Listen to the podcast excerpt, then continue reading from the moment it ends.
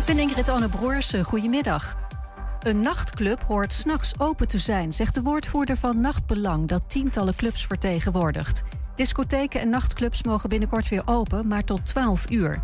Volgens Nachtbelang heeft dat geen enkele zin, omdat veel jongeren eerst nog moeten werken en pas laat aankomen. Als één leerling corona heeft, hoeft binnenkort niet meer de hele klas naar huis. Dat melden Haagse bronnen. Kinderen die nauw contact hebben gehad met de besmette leerling moeten wel thuis blijven. En als er een grote uitbraak is in de klas, dan moeten toch ook alle andere kinderen naar huis. De versoepeling komt op een moment dat steeds meer kinderen besmet raken. En vaak is de school of de kinderopvang de plek waar ze het virus oplopen, zegt het RIVM. Het waren er afgelopen week bij elkaar opgeteld ongeveer 4000. En dat is het hoogste aantal in vier maanden tijd. Sommige horecaondernemers zijn niet van plan om te handhaven op de coronapas. Ze noemen het een onuitvoerbaar en idioot plan dat de horeca kapot maakt. De eigenaar van een bar uit Rotterdam wijst erop dat hij ook iemand vrij moet maken voor de controles. En dat kost hem al gauw 250 euro per dag, zegt hij. Het weer, kans op een bui vanuit het zuidwesten en vannacht wordt het niet kouder dan 16 graden. Morgen bewolkt met in het oosten wat regen bij maximaal 23 graden. En tot zover het ANP-nieuws.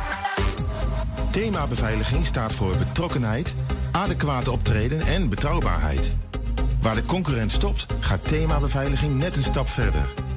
Thema Beveiliging levert alle vormen van beveiliging voor zowel de zakelijke als de particuliere markt. Thema Beveiliging, de beveiligingsorganisatie van het Oosten. Telefoon 053 4800 560 of stuur uw e-mail naar info@themabeveiliging.nl.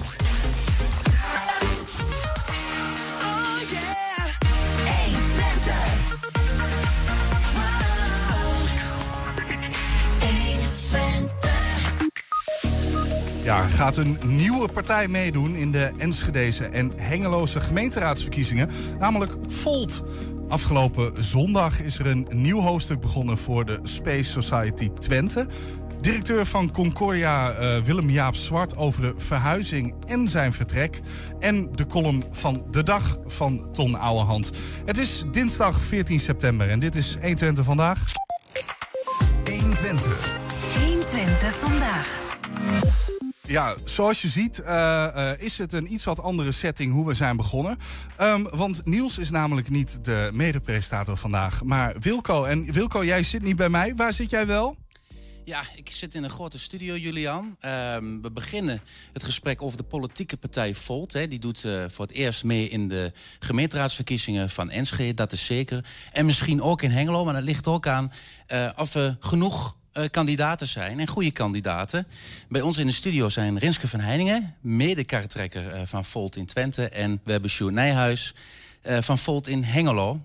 Ja, en laten we beginnen met, met gisteravond. Het, was het het eerste Volt-congres van, van Volt Twente, of, of, of niet? Ja, het, het, eerste echte live-congres van Volt Twente ja. na corona. Dus uh, we waren heel blij dat we elkaar allemaal in levende lijven voor het eerst eens konden zien. En de opkomst was eigenlijk uh, buitengewoon groot. We hadden bijna 40 à 50 mensen. En uh, die zijn ook allemaal gebleven voor de nazit. Dus het was ontzettend gezellig. En dat ja. is heel leuk om te zien. Ja, wat was bij, bij de Frieler in Enschede. En daar is ook bekend geworden of ja, jullie partij, behalve in Enschede, ook in Hengelo gaat meedoen. geef ons wat verlossende antwoord, uh, Sjoerd. Nou, Even, even, wat we gisteren hebben besloten is over de kandidatencommissie. En de bedoeling is dat daar een bepaalde hoeveelheid mensen op afkomt om een besluit te nemen om die commissie mandaat te kunnen geven. En het minimale aantal was 35. En dat hebben we in ieder geval ruimschoots gehaald. Dus dat betekent dat die hobbel genomen is en dat we dus door kunnen met uh, het, het, uh, ja, het werven van kandidaten.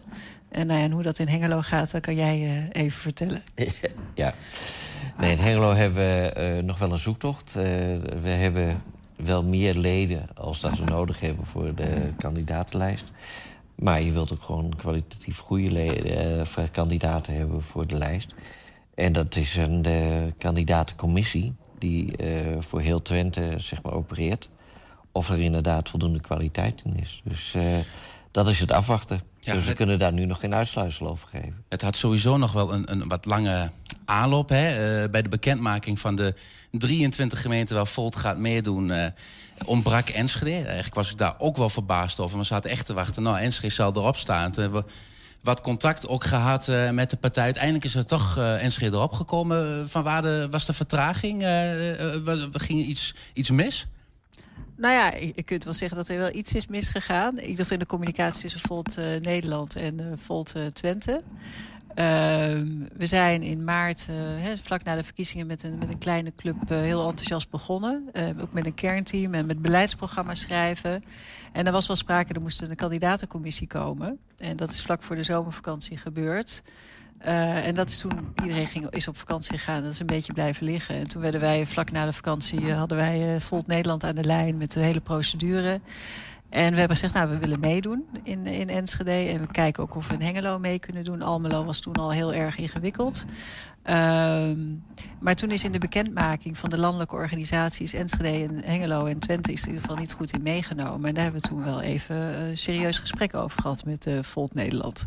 Want dat dus- kan natuurlijk niet de bedoeling zijn... als je zo'n club enthousiaste mensen hebt... dat je niet op de lijst staat. Nee, en het is, is ook denk ik ook best voor de partij ook wel... in het algemeen wel een, een hectisch uh, jaar. Want, want nou, je komt vanuit het niets in de Tweede Kamer met drie zetels... Uh, Um, en, en dan moet Vol Twente uh, ook nog uh, helemaal worden opgebouwd. Ik heb toen gesproken met de, de toenmalige um, jongen die hier de, de, de Volt-beweging leidde. Die is Thomas. inmiddels alweer verhuisd, ja. Thomas. Die is inmiddels al, al verhuisd, als het goed is. en die vertelde, ja, we willen graag meer aan die gemeenteraadsverkiezingen. Maar ja, dan moet je het nodige voor doen. Um, Vol Twente moest eigenlijk nog behoorlijk worden opgezet. En ja, hoe, hoe zijn jullie bij de partij gekomen eigenlijk?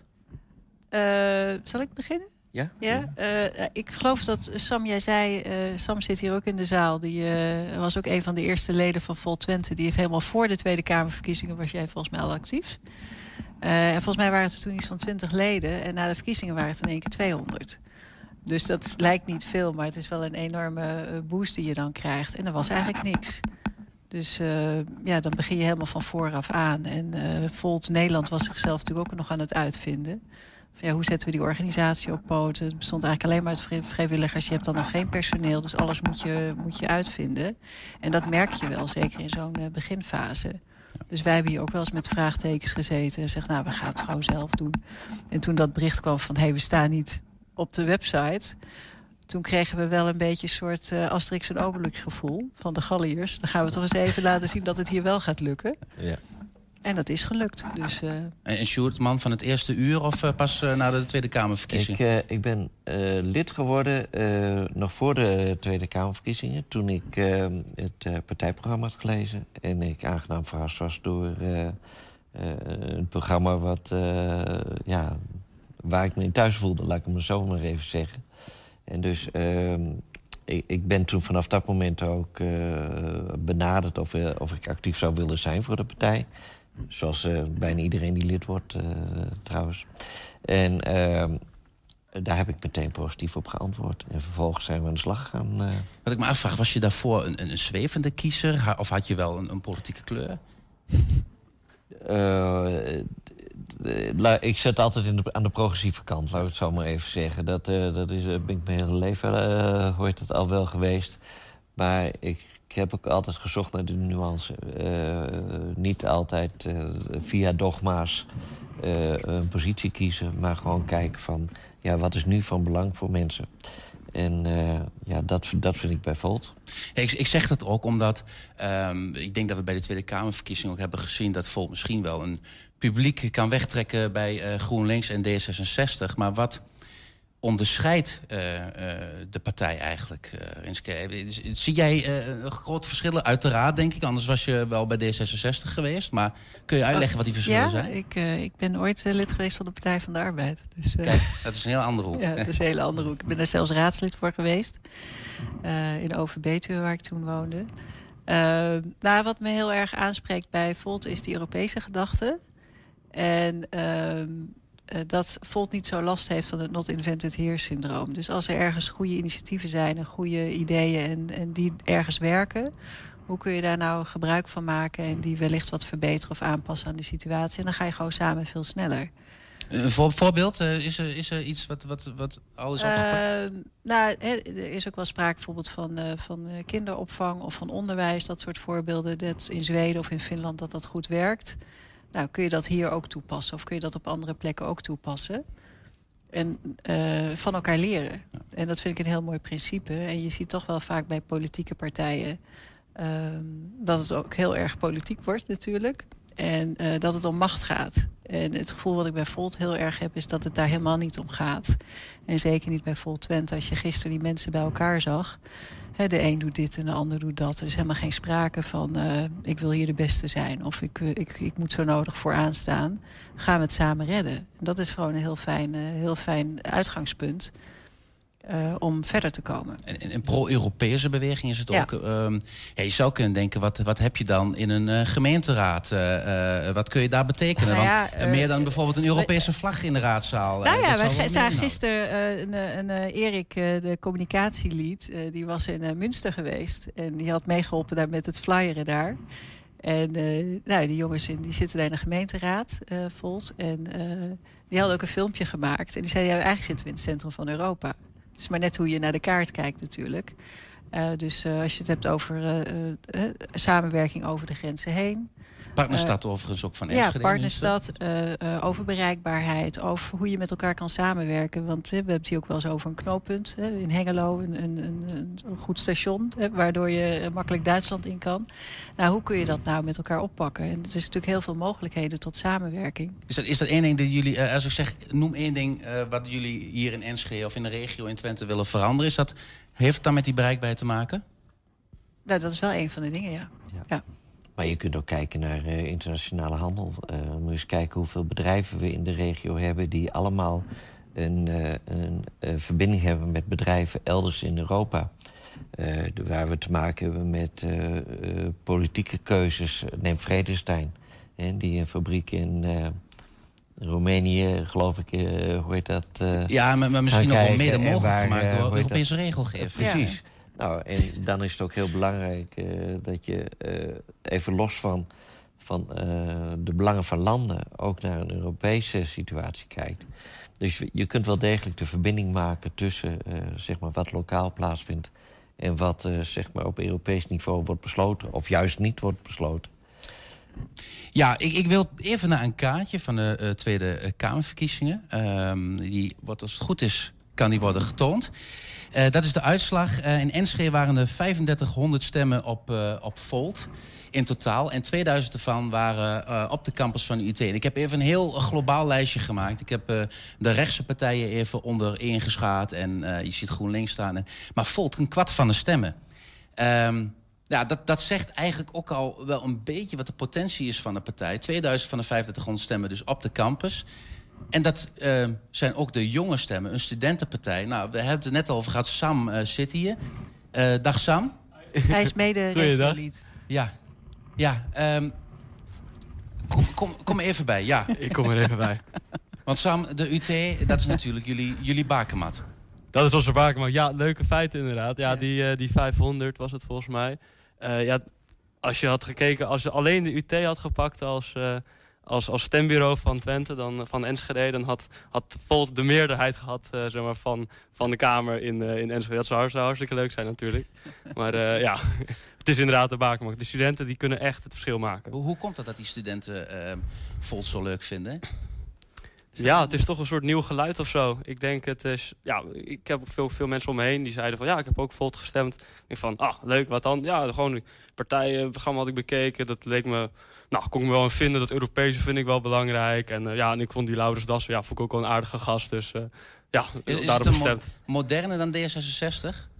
Ik denk het wel. Ik denk dat, dat jongeren denken van, ah, het is een keer iets nieuws of zo. Dus ja. D66 dat is het, nou, natuurlijk ook een goede partij. Maar dat is echt eens een keer een nieuw geluid. En iets met Europees. Ze alle samenwerken. En ik denk dat jongeren dat heel erg aanspreekt. Zijn die nog wel zichtbaar eigenlijk op de UT, uh, GroenLinks en D66?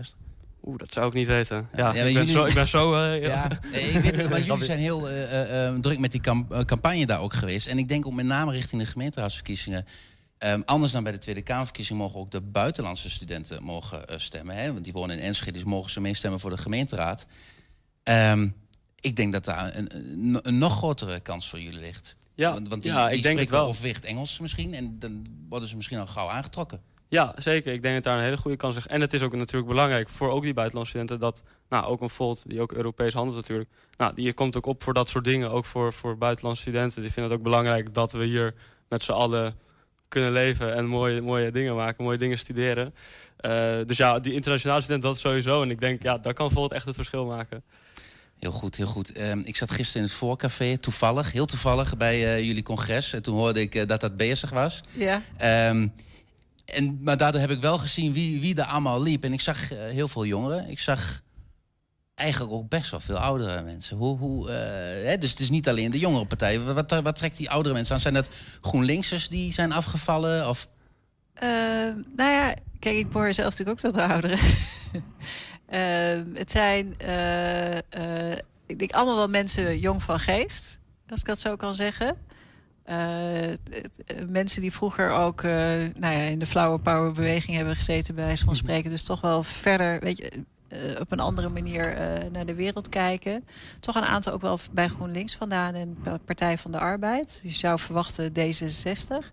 Maar echt ook wel uit de andere hoek komen. Het is eigenlijk heel gemêleerd die toch ook wel uh, aangeeft van ja, die andere partijen was mijn, dat, die was mijn partij niet meer. Het ging allemaal heel traag. Het was een hoop gedoe. Uh, erg verpolitiekt. En uh, wat krijgen we nou nog voor elkaar met elkaar? Zeker in de huidige politieke tijden met zo verschillende partijen. We zijn toe aan een nieuw geluid en dan komt vol tevoorschijn. Ja, en dan toch, um, en dan wil ik toch even nog Sjoerd erbij vragen. Dus Sam, bedankt. ja. Uh, terwijl, je, terwijl je erbij komt, Sjoerd, stel ik hem vast. Um, toch, Hengelo is niet echt de, de typische studentenstad misschien. Um, 2,4% van de stemmen. Enschede was het 4% bij de Tweede Kamerverkiezing. Dus dat is ook nog wel wat lager. Is het daarom ook lastig om daar genoeg mensen te vinden en de, de goede mensen? Ja, op de korte termijn waarop we moeten acteren uh, wel. Ja. Dat, dat is gewoon een feit. Uh, de lange termijn hebben we de indruk dat we heel veel mensen aanspreken. Uh, we zijn pas geleden een krantartikel gehad in Tubantia. Daar hebben we heel veel reacties op gehad in, in de wandelgangen, zeg maar. Mm -hmm. Mensen die uh, ons gezien hebben en die ook gereageerd hebben. En uh, waarvan we zeiden van nou, hartstikke fijn, kom erbij. Maar dan is er nog even koud watervrees. En uh, we zitten nu in een, in een tijdspanne waarin we eigenlijk binnen dagen moeten reageren en moeten opbouwen. En dat is eigenlijk te snel. Dus je kunt zeggen van, uh, hoort dat voor wat betreft de groep die we hebben... weten we allemaal precies wat we willen en uh, de, daar, daar zijn we goed mee aan de slag. Maar daaromheen zit een schil van mensen die uh, hoort dat, sympathie voor ons heeft... en ook zegt van, ja, als we kunnen bijdragen, graag. En dus dat, dat, dat gaat wel goed komen. Ja, en ook voor 2022 dus wel? Nou, voor 2022, dat is de vraag. Want uh, daarvoor moeten echt voldoende leden hebben... die uh, zich kandideren voor een, een plaats in, in de raad. En ze kunnen zich nog melden, begreep ik? Ja, nou ja, de vacatures worden binnenkort openbaar gemaakt. En dan kunnen... en dat wordt onder de leden verspreid. En, die, en dan kunnen leden zeg maar, zich kandidaat stellen. En dan wordt het door de kandidatencommissie beoordeeld... of zij ook inderdaad voldoen aan. En die is ook straks te zien, die vacature bij voltnederland.org, denk ik, bij de website. Daar staat die uh, dan ook bij. Ja. Um, tot slot, ja, in Enschede, um, daar is het helemaal rond. Hè? Dat gaat helemaal goed komen. Nou ja, hangt natuurlijk altijd af of je voldoende goede kandidaten hebt. Ja. Want we hebben gezegd, we, uh, de kwaliteit van de lijst is natuurlijk belangrijk. Want stel, er komen veel stemmen op Volt en daar hoop je natuurlijk op... dan moet je ook fatsoenlijk je werk kunnen doen. En er moet ook voldoende uh, capaciteit achter zitten... om mee te kunnen draaien in commissies... om die raadsleden te kunnen ondersteunen. En uh, we hebben een man-vrouw verhouding, dus het is om en om. Okay, uh, okay. Dus we hebben ook, die balans moet goed zijn. we gaan ervan uit dat dat gewoon gaat lukken. Uh, maar daar is natuurlijk ook de kandidatencommissie voor... die onafhankelijk opereert om te zeggen of dat voldoende kwaliteit heeft. Dus afhankelijk daarvan. Maar de kans is wel heel groot dat dat gaat lukken voor Enschede. Heel kort, hoeveel zetels? Nou ja, ik hoorde iemand gisteren zeggen vijf. Het zou heel gaaf zijn, dat is ja. heel ambitieus. Maar goed, dat houdt de spirit erin. Ja. Maar het zou al heel mooi zijn als je bijvoorbeeld twee zetels hebt. Duidelijk, duidelijk. Uh, Rinske van Heiningen, Sjoerd Nijhuis, bedankt. Succes richting de verkiezingen. En uh, nou, we horen vast en zeker nog uh, meer over Volt. Dankjewel. Ongetwijfeld. Ja, zometeen gaan we met onze hoofd in de wolken en terugblikken naar de lancering van Thinkers One. En we zijn ook als podcast te beluisteren via alle bekende platforms. Je vindt daar hele uitzendingen en elke dag één item uitgelicht. 120. 120 vandaag. Ja, en heel vroeg vanmorgen gingen de eerste van ongeveer 500 deelnemers van de Enschedeze Fietsvierdaagse op pad. Deze 46e editie is aan het eind van deze zomer, omdat eerder gewoon simpelweg niet kon. Sowieso is het al twee jaar geleden dat het de laatste Fietsvierdaagse in Enschede gehouden werd. En dat heeft natuurlijk alles te maken met corona.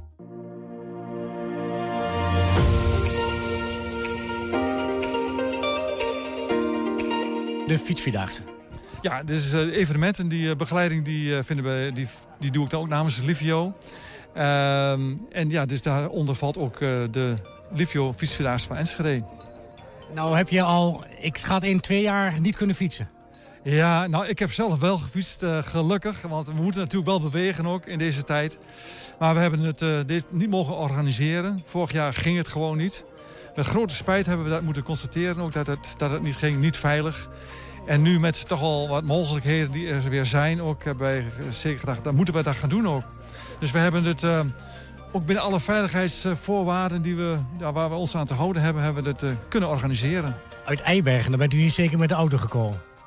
Daar staat de fiets. Dat betekent dat u al, schat ik in, zo'n 30 kilometer hebt gefietst? Ja. Doet u dat vaker op deze manier? Nou, ik ben, uh, sinds juli ben ik met fietsen begonnen. Ik heb uh, nu de, dit wordt mijn vierde fietsa, fietsvierdaagse.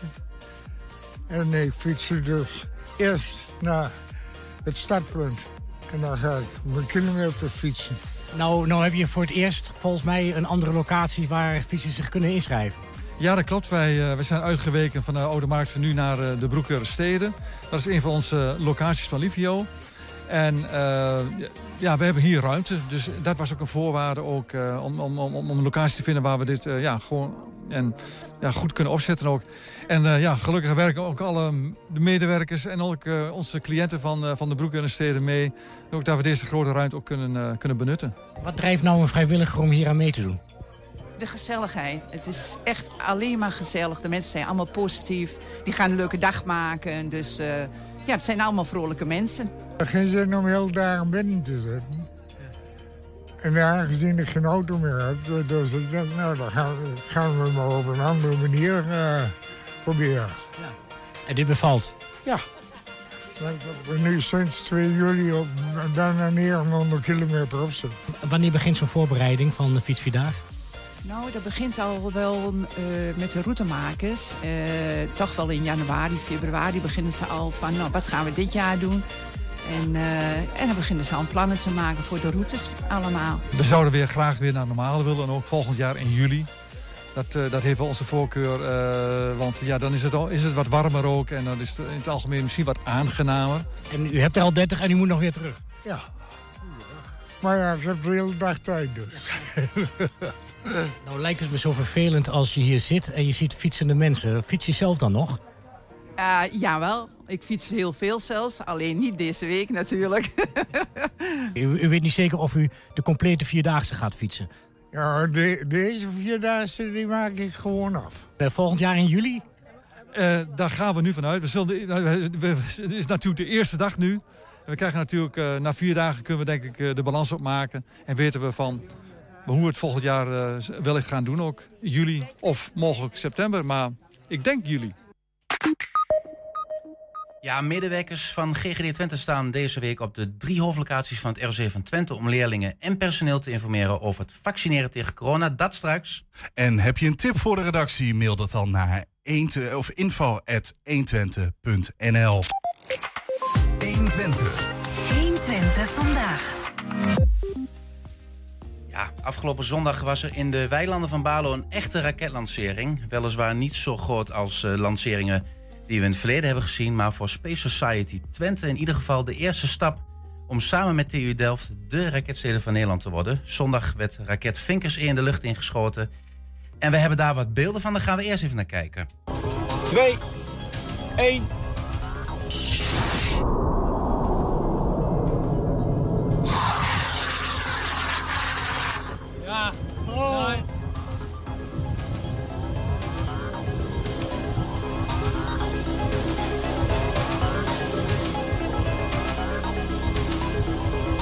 Ja, bij ons in de studio is Ivan Ouderkerk, lid van Space Society Twente. Ivan, ehm, wat heb je als je naar deze beelden kijkt eigenlijk nog kippenvel? Of valt het... Ja, het, eh, het bloed gaat wel sneller stromen. Ik vind dat echt heel mooi om te zien, die eh, lancering. Was je, was je er zelf bij? Ja, ja ik zat erbij. eh, ook best dichtbij wel. En dan, dan hoor je echt dat kabaal. En je voelt die trilling ook. En dat is die raket die, waar je echt een paar maanden naartoe gewerkt hebt. En die gaat dan de lucht in. Weet je, dat is super gaaf. Is dat. Ja, want heel, heel veel kort, wat, wat zagen we hier? Een raket, maar waar is die van gemaakt? Van PVC eigenlijk. Eh, Die buizen van PVC, die, eh, die fins, die zijn van glasvezel. En eh, die onderdelen hebben we gekocht, aan elkaar gelijmd en geschroefd. En ehm, eh, daarbij stop je dan de motor in en hoop je dat het alles vast zit en dat hij het goed doet en zo. En eh, je, je hebt dat zeg maar van PVC en, en de andere onderwerpen wat je zojuist hebt genoemd gemaakt. Ehm, eh, hoe hoog gaat dat nou eigenlijk? Eh, kun jij, heb jij een inschatting van hoe het afgelopen zondag is gegaan? Ja, vanuit de eerste aflezingen die we, die we gemaakt hebben van de elektronica die er bovenin de raket zitten, gaat die ongeveer vij- 450 meter deze. En we hadden verwacht dat hij iets van 500 meter ging, dus dat is al best wel hoog eigenlijk, 450 meter. Maar stel, we zouden er een eh, grotere motor in doen, dan kan die best wel een kilometer. Een kilometer. Maar eh, eh, mag je ook zomaar een kilometer de lucht in schieten? Nee. Of zitten daar restricties op? Nee, je mag zeker niet zomaar een kilometer de lucht in schieten. Eh, ook vanuit veiligheid, van, als er een vliegtuig overkomt en zo. dat soort dingen. En je mag niet boven de wolken schieten, want je weet niet precies wat er zit en zo. Maar vanuit de lanceervereniging, waar we waren afgelopen zondag, die heeft een eh, vergunning tot 1800 meter. En eh, je mag dus een kilometer schieten als je daar bent. Ja, want, want, want eh, ik heb ook gelezen dat zelfs, daarom heb je daar ook bij die vereniging dat gedaan, dat je zelfs ehm, niet zomaar raketmotoren mag vervoeren over de weg. Hoe zit dat? dat? Hoezo mag dat niet? Ja, je hebt dan de wet voor explosieven voor civiel gebruik. De WECG is dat. En daar moet je een vergunning van krijgen van de politie. En dan moet je hem aanvragen en betalen en zo. En eh, wij hebben dat niet. Dus wij mogen die grote motoren ook niet eh, handelen en transporteren. Is het zo'n explosief materiaal dan? Of? Ja, het, is, het is een explosie, maar je maakt eigenlijk een gat aan één kant van de explosie, waardoor het dan de andere kant eruit gaat. Dus het is exact hetzelfde explosieve materiaal eigenlijk als een eh, explosieve zit.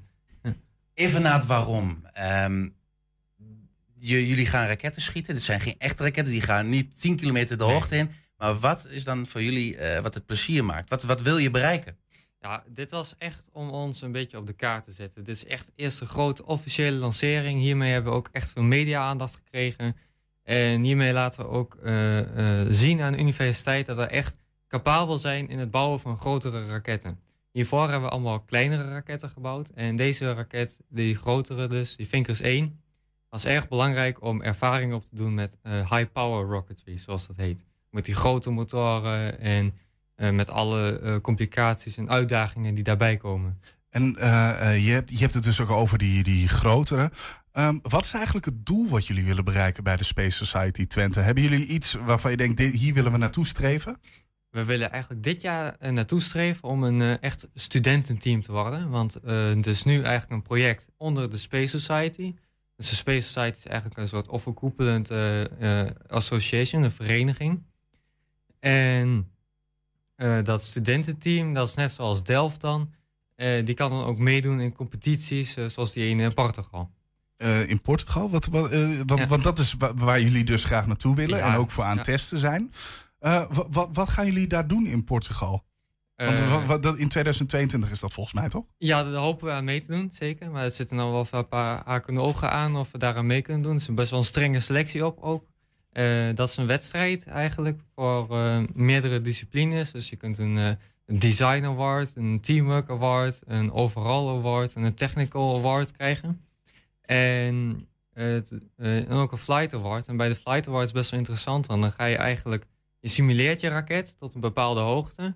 En je lanceert je raket, maar je simulatie en je lancering zijn eigenlijk altijd wel verschillend. En het gaat er dan om, om zo, een zo goed mogelijk model te hebben en om je simulatie dan eh, op het beste te optimaliseren, zodat je het eh, het beste kan voorspellen. En, en dat, dat, dat willen jullie dus daar in Portugal gaan doen. Ja. Eh, wa- wat is jullie specialisatie hier dan in, in Twente? Als er zoveel eigenlijk delen van de wedstrijd zijn, waar zijn jullie eigenlijk het beste in? Eh, dat weten we nu nog niet. Dan moeten we nog even uitvogelen hoe dat zit. Eh, want, maar we hebben nu echt een raket eh, die we vaker kunnen lanceren. Echt een, een werkpaard, zoals, zoals ze die noemen daar. En hiermee gaan we ook meer ervaring op doen.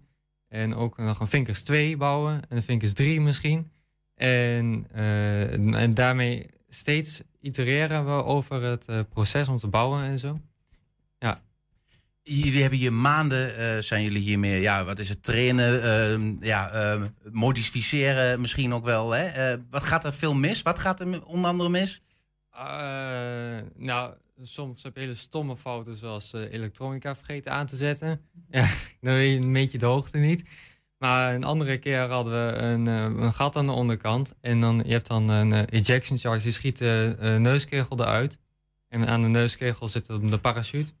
Eh, maar omdat er een gat aan de onderkant zat, kon er geen druk opbouwen. Dus de, die druk ging aan de onderkant uit in plaats van de bovenkant. En de parachute kwam er niet uit. Dat is mijn kleine raket, dus dat is niet heel erg. Maar eh, dat soort dingen wil je wel echt goed hebben als je een grotere raket gaat maken. Eh, maar moet je daarvoor iedere keer naar Balo rijden? Ja, iedere keer als we een grotere raket eh, willen lanceren, dan wel, ja. ja. En is dat, is dat ook eigenlijk een dure hobby? Is, is bijvoorbeeld die raket die jullie zondag de lucht in hebben geschoten, als die kapot gaat, is het dan ook echt, echt veel geld misgelopen daarmee? Of? Ja, eh het kost iets van 200 euro, dus niet goedkoop. ik Nee. nee. En eh, zo'n eh, motor, eh een eentje van 40 euro gebruikt of zo. Maar ja, ja, die brandt voor twee seconden. Ja, in 40 euro. Eh, Dus het is, iedere keer als je wil lanceren, dan moet je wel weer 40 tot misschien... Of sommige motoren is ook wel 100 euro. Mhm. Dus eh, nee, het is zeker niet goedkoop. En jullie willen zeg maar in 2022 willen jullie eh, meedoen in Portugal. 2021 niet? Nee, dat was echt veel te kort dag nog. Eh, vooral voor de selectie. En eh, Ja. je moet ook echt een studententeam zijn. Laten zien dat je En Delft doet bijvoorbeeld al wel ja, mee. Delft doet wel mee, ja. En in hoeverre hebben jullie nog wat aan Delft, zeg maar, als, als team?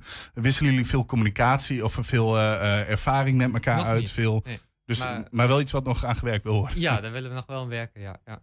En wanneer zien wij Enschede, zeg maar, als de nummer één hoofdstad? rakethoofdstad van Nederland? nou, als het aan mij ligt, eh 22 natuurlijk. eh, volgend jaar bij, de, bij Portugal. Even heel kort over de Space Society. Ehm, die kennen heel veel mensen niet. Die zit op de UT. Wat doen jullie nog meer? Zijn jullie met, alleen met raketten bezig? Nee, het is eigenlijk, eh, dus het, dit is het project dat wij draaien. Eigenlijk een groot project. Eh, verder is er nog een klein project met een paar mensen die een CubeSat bouwen. Dus een, eh, een Cubus-satelliet. Maar voor de rest eh, organiseren we ook eh, lezingen van eh, sprekers in de space industry. Eh, en ook gewoon evenementen met elkaar. een filmnacht en dat soort dingen. Maar Ja. ook echt op de ruimtevaart dus gericht. En wil, wil je die kant dan ook op? Ja, ja, eigenlijk wel. Wat wil je? Ja. Eh, gewoon raketgeleerde, ja. Kijk, kijk. Ehm, de volgende lancering, ehm, heel kort, wanneer gaan we die zien? Daar weten we zelf ook nog niet zeker. Daar gaan we deze week over beslissen. Eh, het zou kunnen zijn dat hij in oktober al is. eh, maar misschien ook wat later. Ligt er maar net aan. Hou ons maar op de hoogte. Ivan Oudekerk, dank je wel voor het langskomen. En eh, hopelijk zien, je, zien we je snel weer. Is goed, dank u wel. Ja, zometeen directeur van Concordia, Willem Jaap Zwart, over verhuizing naar het oude VND-pand. 120. 120 vandaag. Ja, medewerkers van GGD Twente staan deze week op de drie hoofdlocaties van het ROC van Twente om leerlingen en personeel te informeren over het vaccineren tegen corona. Morgen zijn ze in Enschede, donderdag in Almelo. En wij namen vanmorgen een kijkje eh, bij de aftrap in Hengelo. Wij gaan hier vandaag de, de onduidelijkheden die er nou nog zijn bij leerlingen en docenten... staan we open voor om die vragen eh, te beantwoorden. Het is natuurlijk ieders eigen keuze en dat willen wij ook uitstralen eigenlijk. En wat we doen, we, laten, we hebben een open houding naar iedereen toe... zodat we duidelijk maken van jij mag aan ons vragen stellen. Wat voor vraag het ook is, alles mag. Ehm, wij geven daar zo goed mogelijk antwoord op.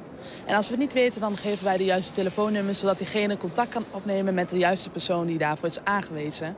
Dus eh, zo open mogelijk zijn we naar de studenten toe en de docenten. Kom gerust langs, zeggen we dan. Eh, ja, ik ben zeker gevaccineerd. Heb ja. jij vrienden die niet gevaccineerd zijn? Eh, als, als ik het goed heb, niet, nee. Volgens mij wel is iedereen wel ge- gevaccineerd. En ook voor de tweede keer ook al.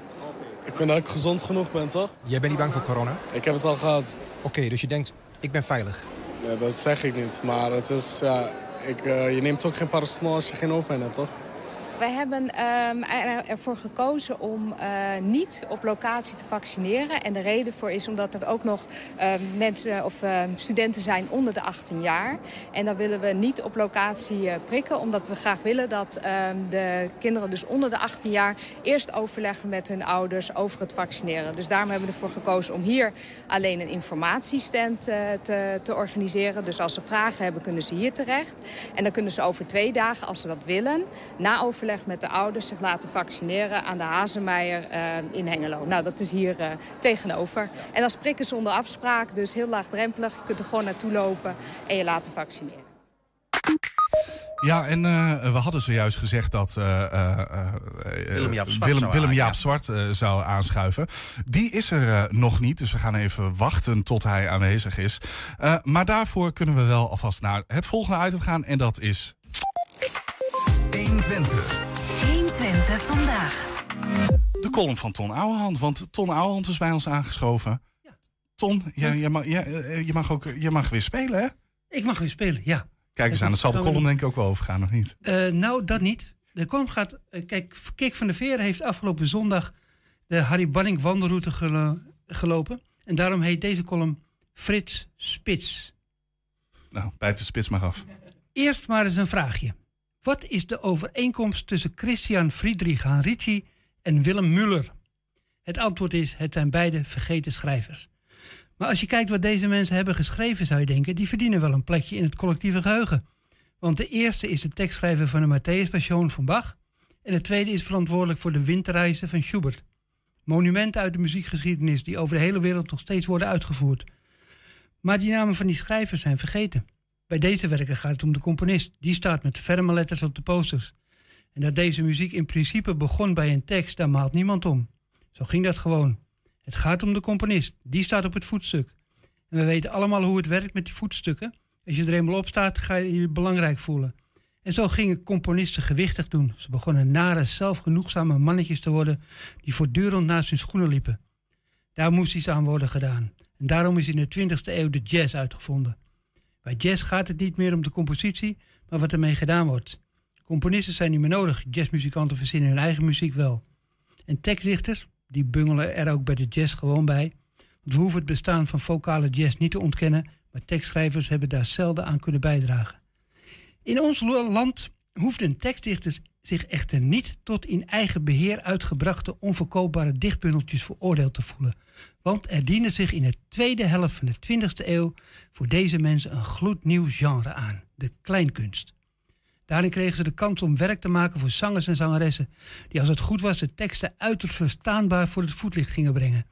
Maar er moesten natuurlijk nog wel even een melodie en wat akkoorden bij verzonnen worden. En daarvoor dienden zich een aantal uiterst capabele genieën aan. Er kwamen opeens mannen aanzetten van het kaliber Bach, Mozart, Schubert en Verdi. Ik zal ze niet allemaal noemen, maar denk bijvoorbeeld aan Joop Stokkemans, Tony Eijk, Ruud Bos, Colin Merre, Martin van Dijk en uiteraard Harry Banning. Naast schoenen lopen was er voor deze bescheiden mensen niet bij. Want hun naam wordt zelden geassocieerd met hun product. Het gaat in de kleinkunst om de uitvoerder. Zo is Dobbe Dobbe Dobbe een liedje van Jasper de Jong en Margootje van Wim Sonneveld. En de namen van de verantwoordelijke tekstschrijvers worden niet echt altijd vergeten, maar de componisten meestal wel. Bij het feit dat er zonder componisten helemaal geen liedjes waren geweest, staat niemand stil. Neem het misverstand dat Willem Wilmink en Annie M.G. Schmid liedjes hebben geschreven. Dat hebben ze helemaal niet. Ze schreven gedichten, versjes, poëzie. En het werden pas liedjes als zich daar een componist over had gebogen. Wat heeft dit alles nou met Frits Spits te maken, zult u zich misschien afvragen. Tot nu toe niets. Frits Spits heeft zich los hiervan ontpopt als een integer radiomaker met een sterk ontwikkeld gevoel voor kwaliteit. Een zorgvuldige meneer die nooit vergeet te melden wie iets zingt, maar die ook nooit voorbij gaat aan de makers. Tot zover hulde. Maar op zond, zaterdag, sorry, zaterdag 4 september jongsleden stelde Frits Spits me teleur. En niet zo'n klein beetje ook. In zijn radioprogramma De Taalstaat liet hij een variatie horen op de kleinkunstklassieker Wat voor weer zou het zijn in Den Haag. Een aantal cabaretiers van nu bezong de zorgen om het nieuwe normaal voor hun eigen vak onder de titel Wat voor sfeer zou er zijn in de zaal. In de afkondiging noemde Frits Spits keurig de namen van degenen die we hadden horen zingen. En hij vertelde wie de tekstschrijvers waren en hij voegde eraan toe dat het oorspronkelijke lied uit het oeuvre komt van Connie Stewart. Ook zei hij dat de originele tekst van Annie M. G. Schmid was. Geen woord gelogen. Al was Connie in het nieuwe lied nergens te bekennen en van de originele tekst van Annie waren alleen de eerste twee woorden overeind gebleven, te weten wat en voor. Wat echter integraal was gebruikt in deze variatie, was de muziek van Harry Banning. Nou weet ik ook wel dat het bij de taal staat om een programma over taal gaat, maar daarmee hoeft Harry Banning nog niet ontkend te worden. Geen woord van Frits over Harry. Alsof Frits de Matthäus Passion afkondigde met de woorden: Dit waren liedjes van Christian Friedrich Ricci. Beste Frits, als de naam van Harry Banning bij zijn eigen werk niet meer wordt genoemd, raakt die naam vergeten. Nog een halve eeuw en niemand weet dat de Mozart van de 20e eeuw Harry Banning heette. En de vergelijking met Mozart komt niet alleen uit mijn koker. Bob Zimmerman zegt dat ook. Zie daarvoor mijn boek Harry Banning toonzetter.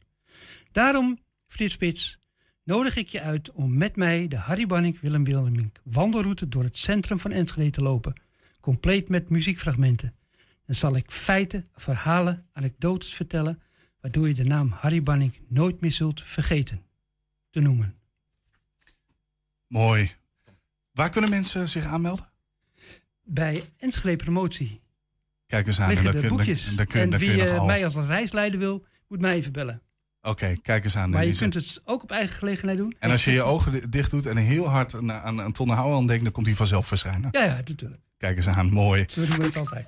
Of, eh, ik zal eerst nog even, even een aankondiging doen. Want eh, eh, Jaap, Willem Jaap Zwart, die, die zou vandaag komen. Is heeft uiteindelijk of vertraging gehad of heeft het niet kunnen redden om vandaag aanwezig te zijn. Vandaar dat u als kijker en als luisteraar die nog te goed houdt van ons voor een andere dag.